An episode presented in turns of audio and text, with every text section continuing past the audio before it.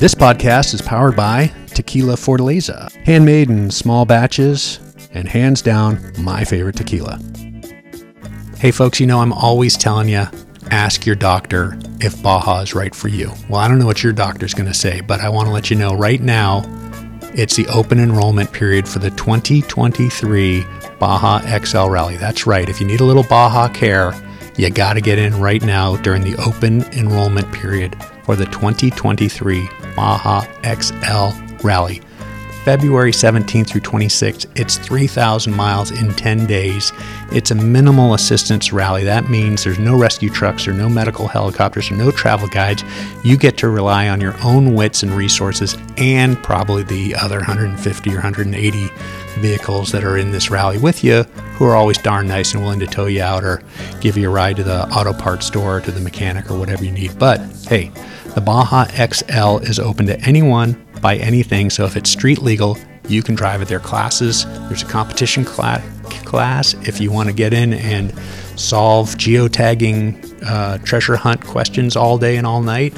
There's the 4x4 touring class that Slow Baja does, where we just pull out our benchmark map first thing in the morning, get some machaca, some eggs, some hot coffee, take a look at where the route ends that day, and figure out what the most scenic, squiggly dirt roads are uh, on our map, and that's that's how we do it. Um, again, there's no judging. It's a heck of a lot of fun. It's a major league adventure, and it will certainly, certainly cure your uh, your symptoms of uh, mild seasonal lack of adventuring. All right, ask your doctor if Baja is right for you. The Baja XL Rally. More info at bajaxl.org, or feel free to DM me through slowbaja.com or the Slow Baja uh, Instagram or Facebook sites for more info.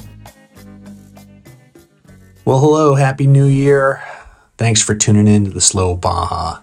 Today's show is from the archive, and before you switch the dial back to Sports Talk Radio, um, I just want to say I recently watched the journeys of Harry Crosby, Isaac Artenstein's amazing film about Harry Crosby and his obsession, his obsession with um, the, the mountain people, the ranchers, the vaqueros, the the rural life of Baja that led him to uh, find uh, to see these cave paintings. Certainly, he didn't discover them, but to see them and to bring them to a much, much wider audience. It's an amazing film, and Paul Ganster, who's the guest today on Slow Baja, uh, rode a lot of miles on mules with Harry and uh, was his assistant for much of the travels. Uh, Paul was a grad student and uh, took some time off to travel Baja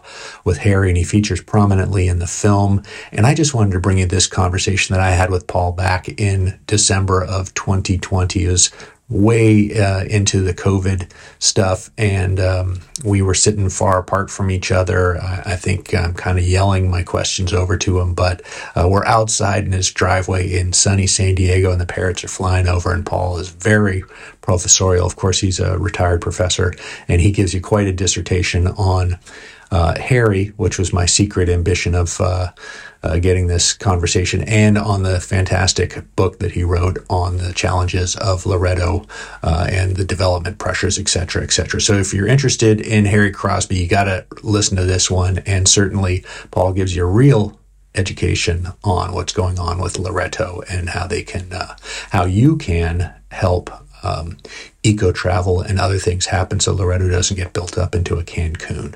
All right, without further ado, Professor Paul Ganster, and uh, you're listening to Slow Baja, so thanks for tuning in.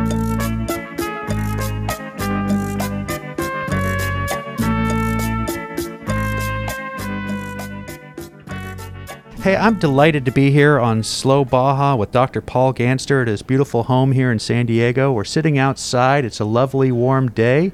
You may hear some of the wild parrots flying by, and uh, um, Dr. Ganster and I are sitting about 15 feet apart. We're being very safe in these COVID days, and I'm just delighted to be here, so thank you. Well, thank you for coming, and I'm glad we could arrange this. And uh, please call me Paul. Well, Paul, on extraordinarily short notice, uh, uh, Edie Littlefield Sundby suggested strongly strongly. She's a forceful woman that I get a hold of you, and I'm just returning back from a Baja trip, and you were kind enough to make some time for me. And she has been so kind to uh, connect me to people that she uh, feels have something important to say about Baja. So I'm quite indebted to her to be here today. So let's get on with it. Tell me about uh, your your personal history and and how you how Baja came into your life. Well, I grew up in San Diego from the eighth grade on, and from day one, ended up with various friends, relatives, uh, going into Baja California.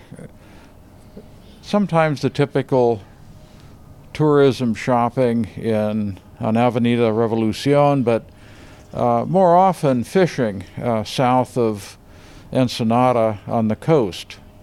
Uh, but in the in my junior year of high school, I was at La Jolla High School. I took a class with Harry Crosby, who's my chemistry teacher, and he and I hit it off. Uh, I went on a couple of trips to northwestern Mexico with him, uh, the foothills of Sonora, uh, places that later you really couldn't travel to because of the drug cartels. And uh, we got along very well. I spent a lot of time at his house. I uh, uh, learned photography from him. He was just getting into becoming a professional photographer. Uh, I worked for him a bit when he was doing some furniture designing and manufacturing. And then I went off to uh, college and uh, didn't come back to San Diego really on a permanent basis for 20 years, but had always kept up with Harry and Joanne and his, his family. And uh, after I graduated from Yale, I went to uh, UCLA for my PhD in Latin American history. And in my trips back and forth from uh, Santa Monica to to La Jolla, I'd always uh, and San Diego, I'd always see Harry and Joanne. But uh, at that time, uh, this would have been in 1967. He had arranged a commission to photograph the trail followed by the expedition of uh, 1769 that went from Loreto in Baja California, mid peninsula, overland up to San Diego to establish uh, San Diego, establish a mission and a presidio. And so uh, he was talking about this and asked if I'd like to accompany him for part of it. So I took a couple of quarters off of my graduate education, and in 1967 we appeared in Loreto and uh, arranged uh, animals to transport us, found guides uh, at different places uh, on the journey, and eventually ended up following the old El Camino Real up the peninsula and up the spine of the peninsula through the mountains, because that's where water is, to um, eventually up to uh, San Diego. Parts of it were covered by uh, vehicle, uh, but most on animals, where a vehicle simply couldn't get at that time. And that was really an incredible experience. I had a strong interest in uh, colonial history and the whole process of, of settlement and expansion of the Spanish Empire up to San Diego. Uh, Harry uh, had a great interest in uh, the, the environment, in the incredible scenery, and in the really fabulous people that we met, the, the ranch uh, families, who really form a subculture that's, I think, unique in anywhere in the world of people who've been self sufficient and very welcoming to outsiders. So in that trip, I got a really good sense of uh, traditional culture in the mountains of Baja California and uh, really made a lasting impression on me. And with Harriet, uh, had an incredible impact on his career because it led to subsequent efforts on exploring and documenting the, the great murals or cave paintings uh, of the mountains of Baja California and led to a number of books, including really uh, the most detailed and analytical and well documented study of the Jesuit period in uh, Baja California. Uh, he really started out to do a, a broader study, but realized he had to go back to the beginnings of Baja California, and that led to his archival research. And we interacted a lot on that because uh, that was my field of study, colonial, the colonial empire in Spanish America. I ended up doing my PhD research in Lima on uh, colonial society, and then I later uh, worked in the Mexican archives as well. So we always communicated on that. Anyway, fast forward uh, uh many years, really uh, sometime around 2000, uh, I began to return more frequently to the Loreto area, uh, partly uh, from interest, uh, partly because I began to explore various research options uh, in, in the region. By that time, I was a faculty member at San Diego State University, uh, where I had been hired in 1984 to uh, establish an institute dealing with the border region and the peninsula of Baja California. And so I had legitimate professional uh, reasons, and I was always interested in Loreto.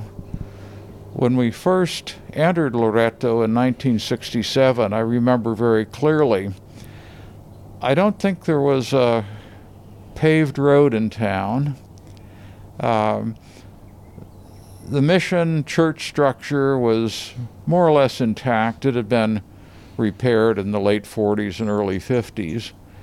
Uh, but the settlement of the town was on large square lots, a very uh, non dense settlement, and really little country ranchos uh, in an urban environment. People had large lots, they all had animals, they had little kitchen gardens, uh, there were uh, mangoes and other types of fruit trees. But it was just a, a delightful place, and one could sense that there was a very strong traditional uh, culture present there, so unlike what one uh, encountered farther north in the peninsula in the very dynamic areas such as Tijuana, for example, which were just growing uh, so, so fast. Well, so around 2000, uh, I began to interact with colleagues I'd met at various uh, international conferences. Uh, and we started to uh, think about some research on Baja California, the Gulf area. And my main collaborator, really for 25 years, has been Oscar Arizpe, who's the head of a coastal um, uh, laboratory at the Autonomous University of Baja California in La Paz. He's a marine scientist, and uh, uh, I'm a historian, but we worked together very well and found that combination of our disciplines really gave us the ability to look at sort of human and nature and science uh, and the interactions. Uh, so we uh, have done another a number of studies over the years, uh, and a couple of them have concentrated on on Loreto. And what we did was to pull together researchers from the peninsula, from SDSU and occasionally from other universities in the States uh, to look at different aspects of local reality. And the purpose of these was to provide a, a basis of knowledge and understanding that could help inform uh, decision makers in the community. You know, hopefully the community at large, uh, hopefully policymakers, uh, to help them better understand the challenges and opportunities that they faced uh, in managing their region. Before we jump too much into Loreto today and the issues that we're going to discuss, you need to bring me right back to Harry talking to you about Paul. I want you to come down to Baja with me, and we're going to check out the El Camino. And how did you get to Loreto? Did Francisco Munoz fly you down? Did you take a boat? Did you take a car? What? Tell me about that part first, and then you glossed over 600 miles on mule. and your your documentation, your intimate, detailed documentation of that journey that's provided a lot of information for people who have, you know, had a chance to reflect on that. So let's not gloss over that. Well, when Harry and I were getting ready uh, to go down to Loreto, where the Camino Real, in essence, uh, began, because that was the head of the California missions and civil government in California at the time, um, we uh, did discuss how to get there, and Harry decided the best thing to do would be to uh, get a vehicle capable capable of of moving across the the difficult roads at the time. There was no paved road going down uh, the peninsula, so uh, he basically built, and I helped a little bit when I had time, uh, a a modified dune buggy based on a, a VW. And the beauty of the VW base for traveling in Baja California is that they have uh, good traction because the engine's in the rear over the wheels, and they have four wheel independent suspension.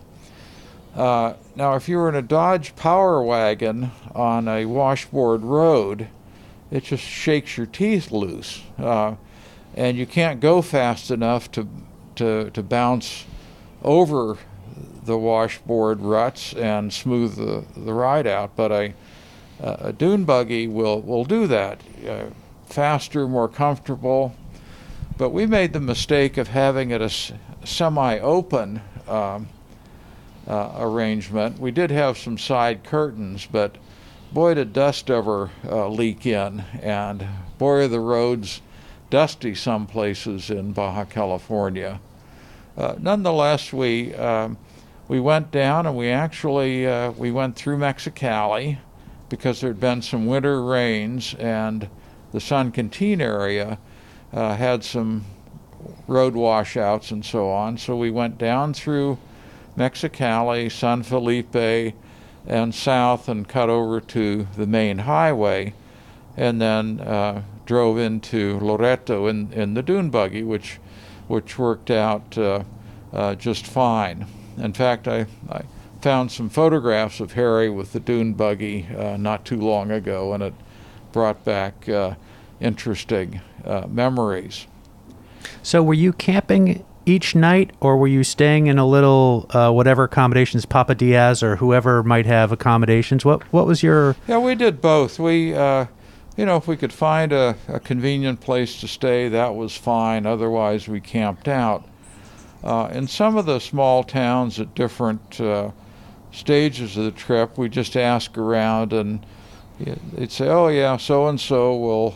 Uh, rent out a room or a place to stay, and and so and so cooks meals, and you can get breakfast. And, and breakfast was universally great uh, wonderful beans and tortillas, occasionally with a little bit of uh, uh, meat thrown in, but nonetheless, or cheese, nonetheless much appreciated. Uh, so, really, we uh, traveled the way people traveled. Uh, I mean, there were commercial travelers that went up and down the peninsula. Uh, I guess we would have called them tinkers in the old days in, in the U.S., but people who sold dried goods and uh, anything they could to, to make a living. And we uh, we did encounter a few of these. They were they went by the name of fayuqueros. Uh, uh, but places they would stay, we would end up staying. And of course, once we got off the paved road, uh, then it was staying at the various ranches.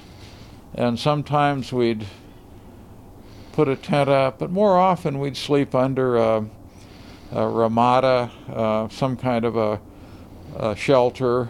Uh, but the weather was uh, always wonderful in uh, November, December, January, February in the peninsula, uh, particularly in the mountains.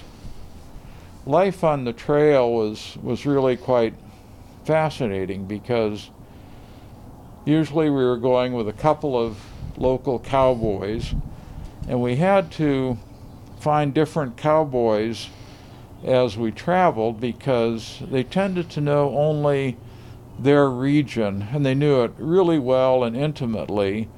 But we'd begin to get on the edges of territory that they really understood, and we'd have to find someone else to serve as guides and to help uh, uh, manage the animals. Paul, do you have a do you have a um, an estimate on what their range is? Is it 30 miles? Is it 50 miles? Because I'd heard this before from Trudi Angell as well as uh, Edie that these vaqueros they know their they know the place. I hate to use a cliche like the back of their hand, but they know their portion of it. And what's your estimate on that? Is it? Well, you know, I don't know. I, I couldn't give you. I hate to say it, but I think it depends. Uh, uh, a few of the cowboys we'd encountered had actually uh, been involved in uh, uh, transporting animals or or things to sale uh, for sale products into some of the towns at, at maybe three or four days ride, and they knew those trails well. But generally, the cowboys kind of stuck around their ranches or ranches of relatives, and I'm guessing a diameter of I don't know, uh, 50, 60 miles, but I have no way to, to support that guess. Yeah, that's an awful lot when you're going on horseback or muleback or by foot. That that really is quite a range, frankly. Uh, when you Yeah, think when you think uh, about it that way, rather than just uh, an hour in the car. Well, a good hard day's riding with pack animals, we could cover 14 miles, depending upon Amazing. the uh, the terrain and so on. Amazing.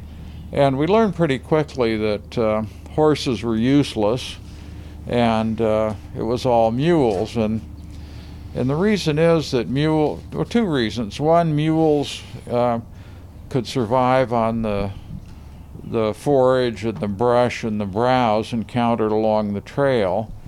And secondly, when they walked, they would put their rear foot exactly where their front foot had been. So they could pick their way through boulder fields and rocks uh, very well, and horses couldn't quite do that. Also, mules, uh, although difficult sometimes, tended to be a little calmer and didn't panic the way horses would sometimes. So you could actually have a mule roll over uh, and do a turtle, legs in the air, and remain calm while you went up and uh, took the packs off and somehow got them righted again. I'm not sure that could happen with, with a horse. Uh, on the trail, um, we get up early with the light and get something to eat. Uh, Harry and I brought a lot of oatmeal with us, and the cowboys detested it because uh, real men ate meat. And is that machaca or something? They've they've got to well, have something to try. machaca or dried meat or or just uh, fresh meat. You know, you could take a slab of fresh meat and keep it covered uh, for a couple of days, and it would just get tenderer and tenderer as you as you went along. You can't see me smiling behind my mask, but I'm smiling with my eyes. Yes, tenderer and tenderer. and and actually, Yeah. by the third day, it was usually pretty good. I mean, just like going down to your local supermarket. okay. Um, and so, you know, we'd be up and off. Of course, coffee was uh, was critical, and coffee is a, a Baja California uh, necessity. It's a social institution. In towns like Loreto, historically, uh, visiting for morning coffee was a major uh, social event of, of the local people. And uh, I remember walking around Loreto uh, in the little time we spent there in 1967, and you could just smell the coffee early in the in the morning. Uh, really fabulous. And on the trail, when you'd pull into a ranch, the first thing they would do would be to pull out uh, uh, the coffee making materials, and and everyone would have a cup of coffee while you um, and socialized. let me interject there. That's ground beans and poured through a sock or you're in an enamel pot. That's pretty traditional coffee, right? You're not Yeah. you're not doing Nescafe. Uh, you still find some people doing it, and um, uh, it's basically filter coffee with a uh, using just a, a cloth bag. Right. Uh, and it's actually a similar method used in Costa Rica until relatively uh, recently, but it produces a very rich um, uh, coffee. Um very often they would buy uh, unroasted beans and, th- and just toast the beans and then grind them, and, and that would be the coffee. Uh, I never saw them preparing cowboy coffee the way we, we do it by boiling uh, the grounds uh, and then just uh, trying to uh, Let pour it off the coffee without getting too much grit. right. Uh, and so the, the ranch coffee was pretty standard and pretty wonderful. Uh, one, one difference, though, is uh, Harry and I like black coffee. Um and the ranch people tended to like it with sweets, with sugar. So we always had a discussion about uh, uh, what coffee was Yeah. best. Yeah, I'm a black coffee drinker as well. Hey, what was your role on that trip? What did Harry sell you on? What did you do? Because I know you produced drawings which you haven't talked about yet. But what, what other what other duties did you have? How was it broken down? Was it broken down formally or just informally? No, just uh, you know we'd traveled enough together that, and we got on pretty well. So uh, I just uh, you know helped with everything. I helped the cowboys with the animals. Uh, I'd climb up in trees with a machete and and chop off branches and, and the palo verdes that the mules would crunch on all night. like all Yale men. Right. You've got your machete and you can do any job you need to. right. uh, but you know, I, I, I took trail notes. I, uh, I I took a lot of photographs. In fact, some a lot of the photographs in Harry's books that are of him, I actually took. Can we talk a little bit about your equipment? Because I'm a photographer as well, and I think I think listeners would just be interested in. Did you just have rolls of Tri-X and a an old Nikon or a Pentax or what? What No, gear had, did you have? uh, a Rolleiflex.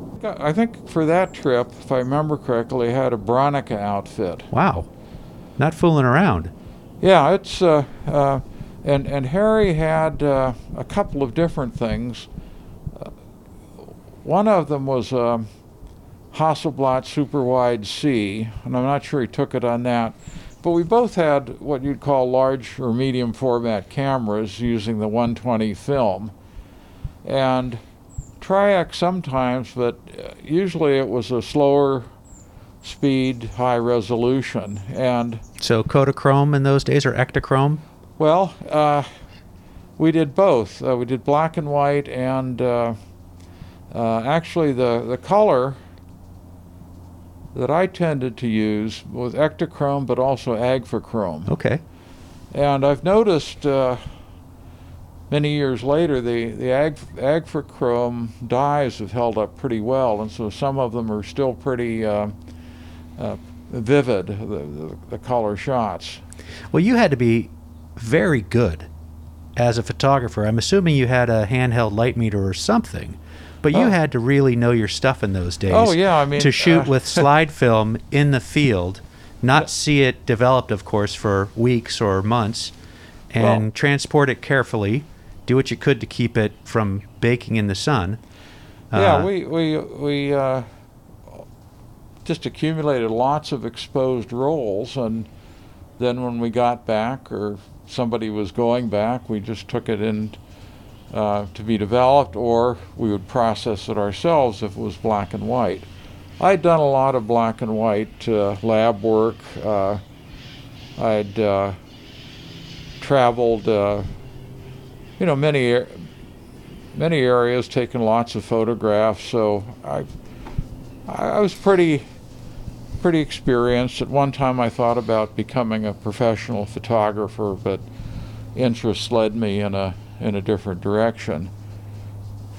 In terms of transporting the stuff, we we we constructed special saddlebags to fit on the animals, uh, so we could actually access things on on the trail. Uh, yet everything was padded with foam and, and protected from uh, banging into cactus and brush and that sort of thing. And what sort of attire, what what clothing were you wearing? I imagine your your jeans would have been shredded by the end of a trip Well, like that. I, I just wore jeans and, uh, Did you have and chaps? uh, you know, uh, cotton work shirts and uh, there are parrots.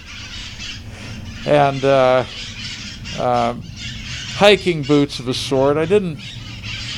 I didn't take cowboy boots because uh, we knew we'd be a lot of walking, so I had something that's a little bit sturdier. And we we both generally had leggings of one sort or another to to keep uh, thorns from penetrating into our uh, legs as we rode through the brush. Uh, but you know things things held up pretty well on the trail, and uh, you know we didn't uh, wear them out by washing them or anything like that. So uh, I used to joke that after about two or three days on the trail, things didn't matter much because we smelled just like the mules at that time. Well, uh, again, you sketched maps. I read here that uh, you sketched maps that showed the complexities of trail and terrain. Tell me about those complexities. Well, what uh, the method we used for following the trail was to, first of all, get the best topo maps that we could, and the Mexican government had a fairly decent series available at that time. Uh, and then uh, we uh, used the various uh, descriptions that were available of the trail by uh, members of the original expedition and by later travelers. And uh, then, in talking to the cowboys, you know, we'd describe what what what we had found, and particularly Harry had gone through and made a concordance of all of the different trail descriptions. Uh, we were able to talk to the cowboys about that, and they'd have a discussion and say, "Oh yeah, that." Goes on that side of the peak, it crosses the arroyo at that place, and then they talk about whether um, there were any obvious physical remains, because in most areas of the Camino Real, and remember there were many branches of it, and some were used, some uh, were uh, renewed because of weather problems and washouts and so on. Uh, but pretty soon, the cowboys with us learned to recognize uh, trails that had actually been built, uh, particularly on the uh, the climbs and, and the downhill places where sometimes construction was necessary both to preserve the trail and to make it passable for uh, mules. Or across some of the desert stretches, uh, uh, the Jesuits had gone through and it looked as though they surveyed it and threw the rocks out to the side and ended up with a perfectly straight line across a, a broad flat mesa or broad, broad flat arroyo. So, discussions with uh, the cowboys and local people about routes was always uh, something that um, uh, we engaged in and was complicated. And occasionally we got led uh, off course by a lazy cowboy, but we figured that out pretty quickly and would have to do some backtracking.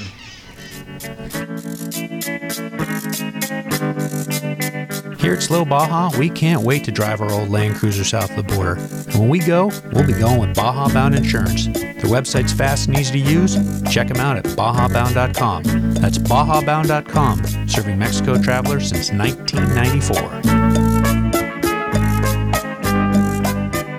Well, we're back with Paul Ganster here in his house. The parrots are still with us. It's a beautiful sunny day. We're sitting in the shade, and we're just going to jump right back into. We were talking about the El Camino, and you, Paul. I don't think you talked about. Um, you've you've mentioned the Jesuits. Uh, that's Portola, as we say in San Francisco, Portola, or Portola. Portolo, as they say, Portola. Well, they call it. it should be in Spanish Portola, but that's uh, that's the way the that's the way those in the know in San Francisco say it. Can you break down the uh, Portola to Serra and how the the the the mission period came and when it was at its peak, and then when it dissipated and they handed it off, and and what Well, happened with the El Camino, and lastly, your opinion on the El Camino's value a history. in quite ear early on uh, in the 16th century, uh, really by the 1540s, Spanish uh, explorations on the land and on the sea had pretty much uh, mapped out the north, and that includes the peninsula of Baja California and uh, a bit of the California uh, coast. Uh, and they realized there weren't really any exploitable wealth uh, uh, in the area and instead concentrated on central Mexico. But the peninsula was important for one major reason, and that was the Manila Galleon, the annual ship that came over from uh, the Philippines, uh, loaded with uh, Chinese products.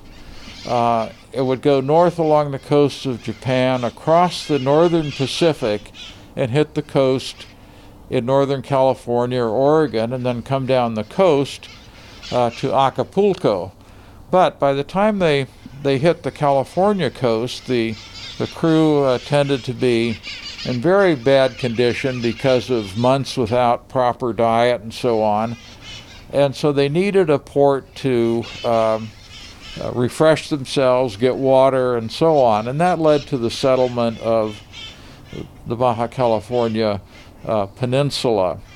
Uh, because it was such a God-forsaken place, full of rocks and and uh, and thorns, as one Jesuit uh, described it, uh, the crown didn't want to undergo the expense, and instead worked out an arrangement with the Jesuits to have that as their exclusive mission field to save souls, uh, with a little bit of support and the civil authorities, the army as well.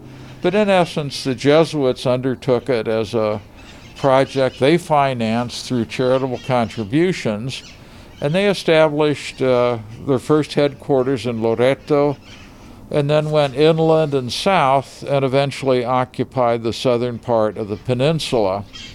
In uh, 1767, the Jesuits were expelled from the Spanish Empire for all of the political intrigue, and uh, the crown named the Franciscans to take over. But the Franciscans uh, didn't want to just take over missions that were declining in, in uh, Indian population rapidly, and so they got involved in the thrust north and up the coast of California uh, because the imperial authorities were very concerned that the Russians were coming across the Bering Strait and down into the north, and so there was a real competition for empire and there was a need, a, a political need to expand up the coast as quickly as possible. So uh, the Spanish government organized and authorized uh, uh, expeditions to establish mission presidios, uh, eventually towns, going up uh, California, and eventually they reached as far as Sonoma, north of San Francisco.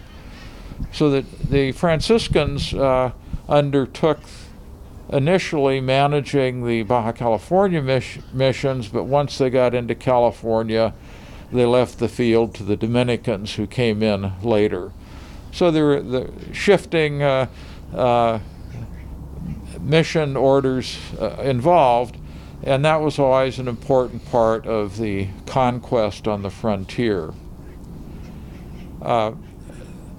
We, uh, in Baja California Sur, there's nothing left of the indigenous past other than physical remains, cave paintings, and so on. The indigenous people were so hard hit by the European diseases and social dislocation that uh, their numbers declined rapidly and, uh, and very, very tragically. Uh, I just wanted to mention that uh,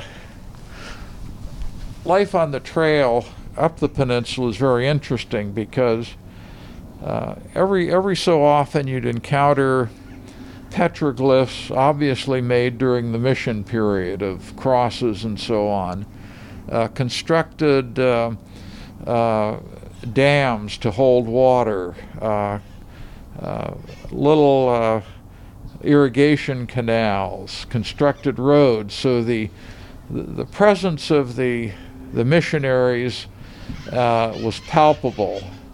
Uh, and then, even more importantly, the presence of the uh, colonial uh, social traditions and culture was present in the ranch families in many ways.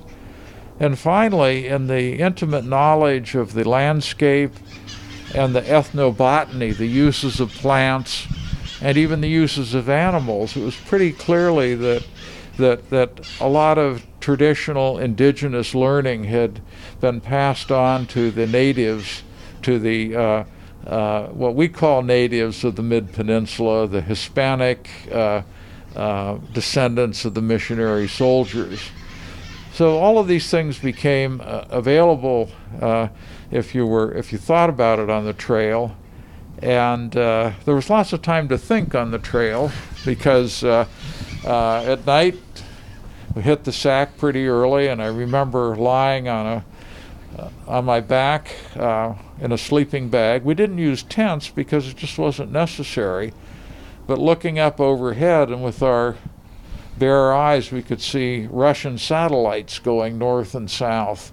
Uh, uh, they had satellites that went up the, the west coast to look at our military, but being able to see those uh, uh, it was kind of like looking from the 18th century to the 20th century at that time. It's it's interesting that you would touch on that because the the nights are so inky black in Baja, and it must have been even more so then, going back 50 years ago. I, I you know my experience is 80s forward, and to think about the newness of a satellite in space there's not a lot moving around in the sky in those days.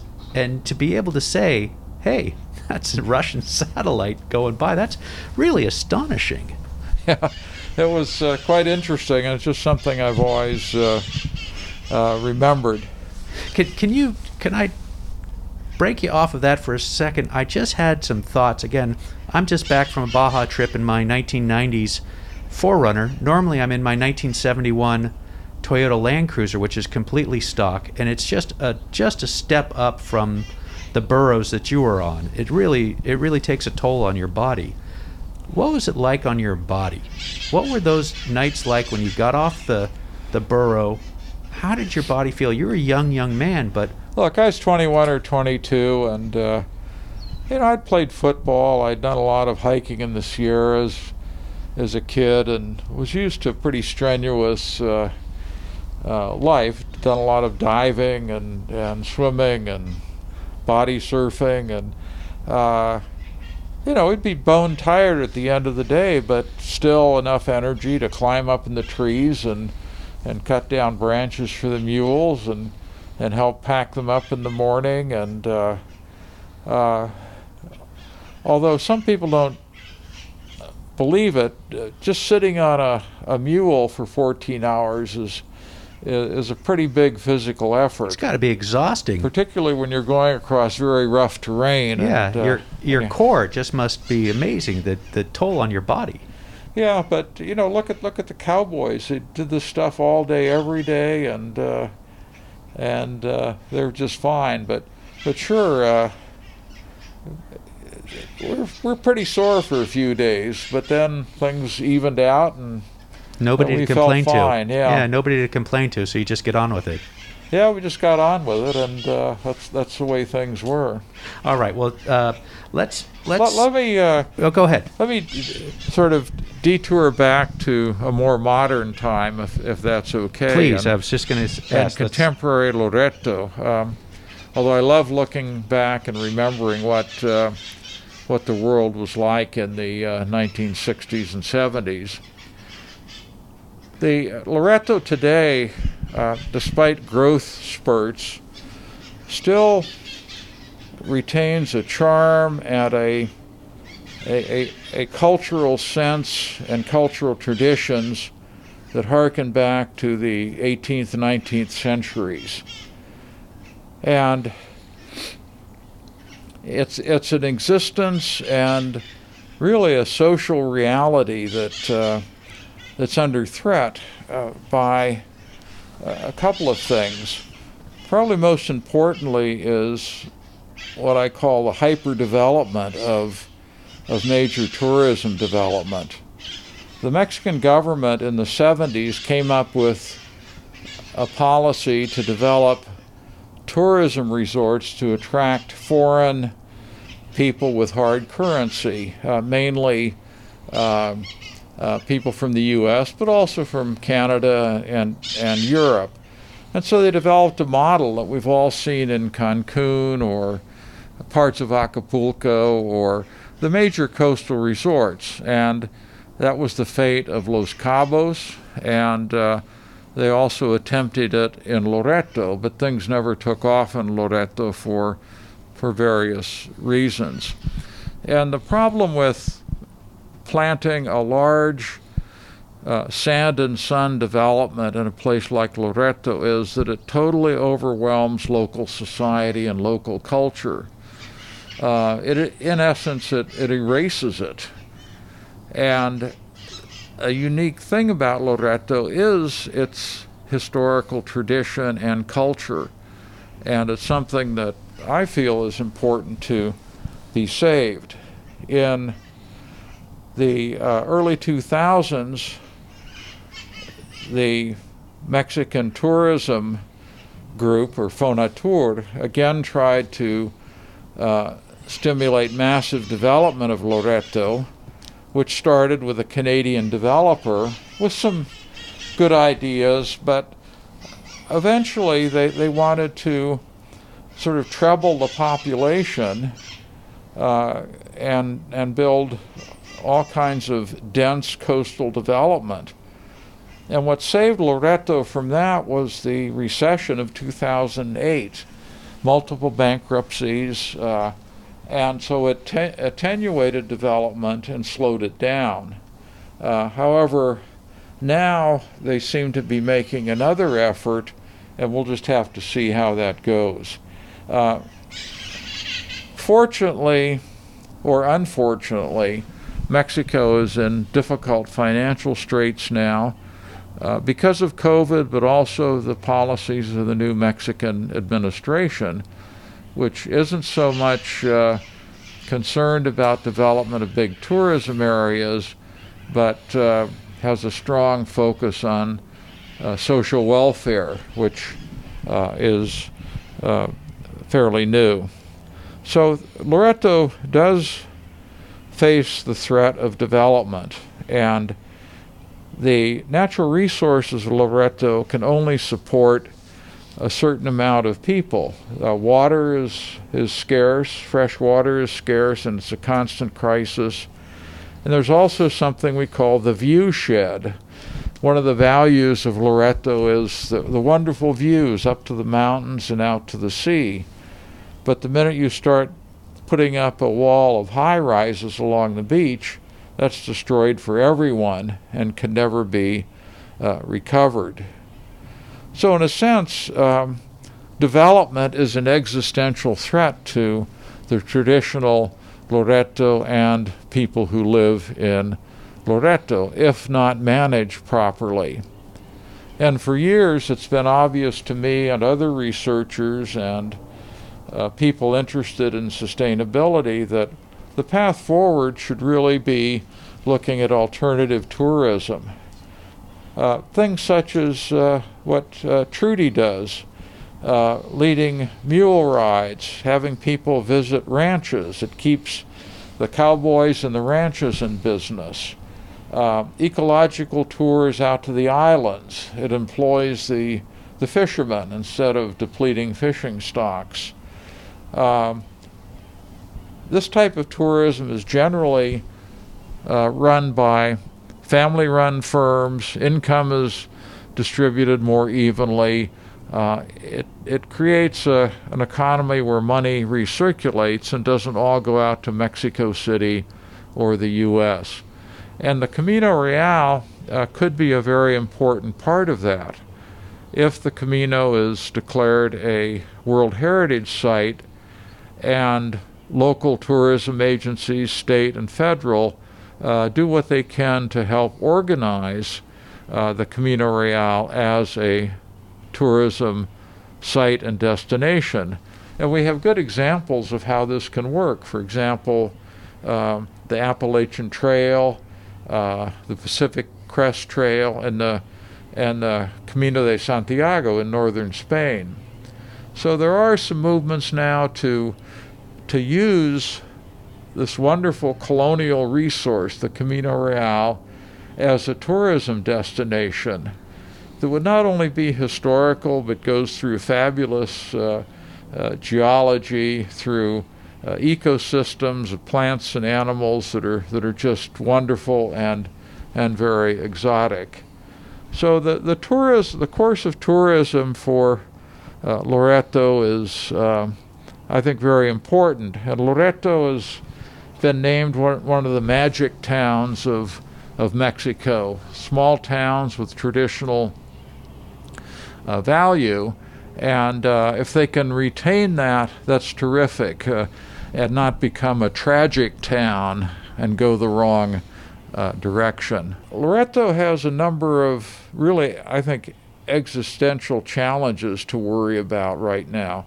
Currently, COVID, uh, which uh, is a huge issue, and I don't think Loreto is managing it very well. People aren't mar- wearing masks, or they're not social distancing. I mean, to tell a large extended Mexican family to social distance is very difficult.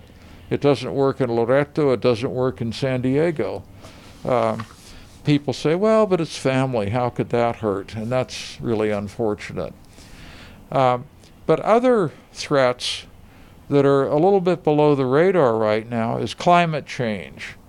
Uh, in our in our recent uh, book, my friends who are leading climate scientists and others point out that Loreto is already seeing effects of climate change through increasing temperatures. That means lower nighttime temp or higher nighttime temperatures and higher daytime temperatures. So things during the hot season don't cool down as much. Uh, periods of drought tend to become a little more extended. Uh, extreme weather will continue to be as bad or worse.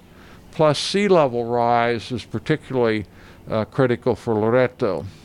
If you look at the maps, of the projecting what it's going to be like when sea level rises one meter or a half a meter, you'll see that large parts of urban Loreto in the old town will be inundated, plus a lot of new developments to the south in Nopoló will also have some problems. So you combine sea level rise with storm surge, because sooner or later a hurricane is going to uh, hit Loreto directly again, as it has in the past. Um, caught us flooding in the arroyos. That that's a real uh, disaster, and there are um, thing, steps that can be taken. The municipality is aware of them, and some private groups are starting to do these things, such as restoration of dunes and vegetation to, to really hold the coastal uh, barriers. Another existential threat, to some extent, is water. Uh, Loreto is always on the verge of running out of water, and they authorize development without really considering where the water is going to come from. And the aquifers um, don't replenish rapidly, um, so that's just a long term concern. And uh, desalination is one solution but it's very difficult to discharge the highly saline uh, remnants of that process into a national park that's an important marine reserve because those saline waters kill a lot of juvenile species. So that that's a real uh, difficult question that Loretos are going to have to come to grips with. And also, Fonatur sends the wrong message because they still have medians and large areas of um, uh, of these new developments that are in grass that are water hogs. They look nice, and golf courses look nice, but boy, they use a lot of water, and that's really unfortunate. Paul, you've you've co-authored a book about this. You've been thinking about Loreto for more than 50 years now. Where are some positives? Where where do you what what brings you back to Loreto? What on balance gives you some hope? Because it can't I, I, we just can't exist with full, you know, uh, negative thoughts. I, I, even though they they probably are correct, what gives you some hope? Well, I think the the, the positive of Loreto is there are a couple. I think first and foremost are what I call the human capital. Uh, the people, the culture, the historic traditions of the people in the region.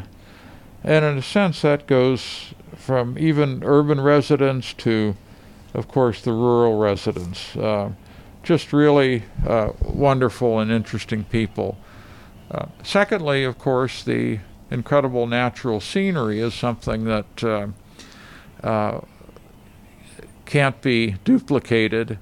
Uh, a trip out on the bay in the early morning with dolphins uh, uh, jumping, uh, a walk around one of the protected islands. people who do scuba dive enjoy that. Plus, everything in the Sierra La Giganta uh, a fabulous natural region. I mean, those are those are some of the uh, attractions. The unpar- unparalleled natural beauty of the region is certainly a uh, an attraction, and the absence of Cancun type uh, or Los Cabos type uh, development is a huge attraction as well. So uh, we're going to wrap it up here. I'd like people, uh, I'd like you to tell us about the book, the title of the book again, and where people can find it, and where people can find out more about you and your writings, and if you want to be in touch, how that occurs, if that's indeed something you're interested in. Oh, okay. Uh, well, the the book that was published in 2020 by SDSU Press and is available through can be ordered through Amazon either as a Kindle format electronically or a hard copy, is titled Loreto, Mexico Challenges for a Sustainable Future. And the chapters deal with things such as an analysis of Loreto uh, Bay National Park. Uh, we have a study on local government, how it's structured and how it's supposed to work. Uh, a couple of colleagues look at the issue of electric power in Loreto. There's no reason why Loreto should be burning uh, dirty fuel oil for, for electricity, uh, the, the solar resources are incredible. Uh, we look at economic structure and well-being in Loreto. What's the, what, what's the economic quality of life of people in Loreto? Uh, we examine uh, small fishing and what f- fishermen or fishers are doing to earn a living now and how they've been able to link with uh, sustainable tourism. Uh, another chapter looks at the Camino Real and the proposals to create that as a World Heritage Site. Uh, and do you think the odds are pretty good that UNESCO will will move on that? I think so. I mean, it's it's an awfully bold vision, but I I think it's a no brainer. Uh, it, it is a no-brainer, but uh, it's slowly moving th- through the bureaucracy. So poco you add the UN bureaucracy to the Mexican bureaucracy, and it, it's it just takes a little while. Uh, and, and we so also have chapters on climate change and the threat of mining, which has the potential to totally wipe out the sustainability in the region, water resources and then a final chapter tries to pull all, all that together and talk about the uncertain road ahead. And, and the basic message is look, Loreto has this wonderful base of human capital and historic tradition. It's facing um, a number of very clear threats. Uh, and really, people in Loreto need to become engaged and make the decisions necessary to uh, to re- retain quality of life in the region. Well, uh, Paul Ganster, you've been very, very, very generous on very short notice with some time and a lot of information and great stories about Baja and Loreto of yore and Loreto of today. So, if people want to be in touch with you, do you have a, a public profile that folks can find, or are you uh, are you not playing that? Well, Google me and you'll track me down. That's, Okay, and you'll that's- find my. Uh, You'll find my email and all that kind of stuff. That's All right. the easiest way. Well, I really appreciate you spending some time and talking about uh, our mutual passion of Baja. So, thank you very much. Many thanks, Michael.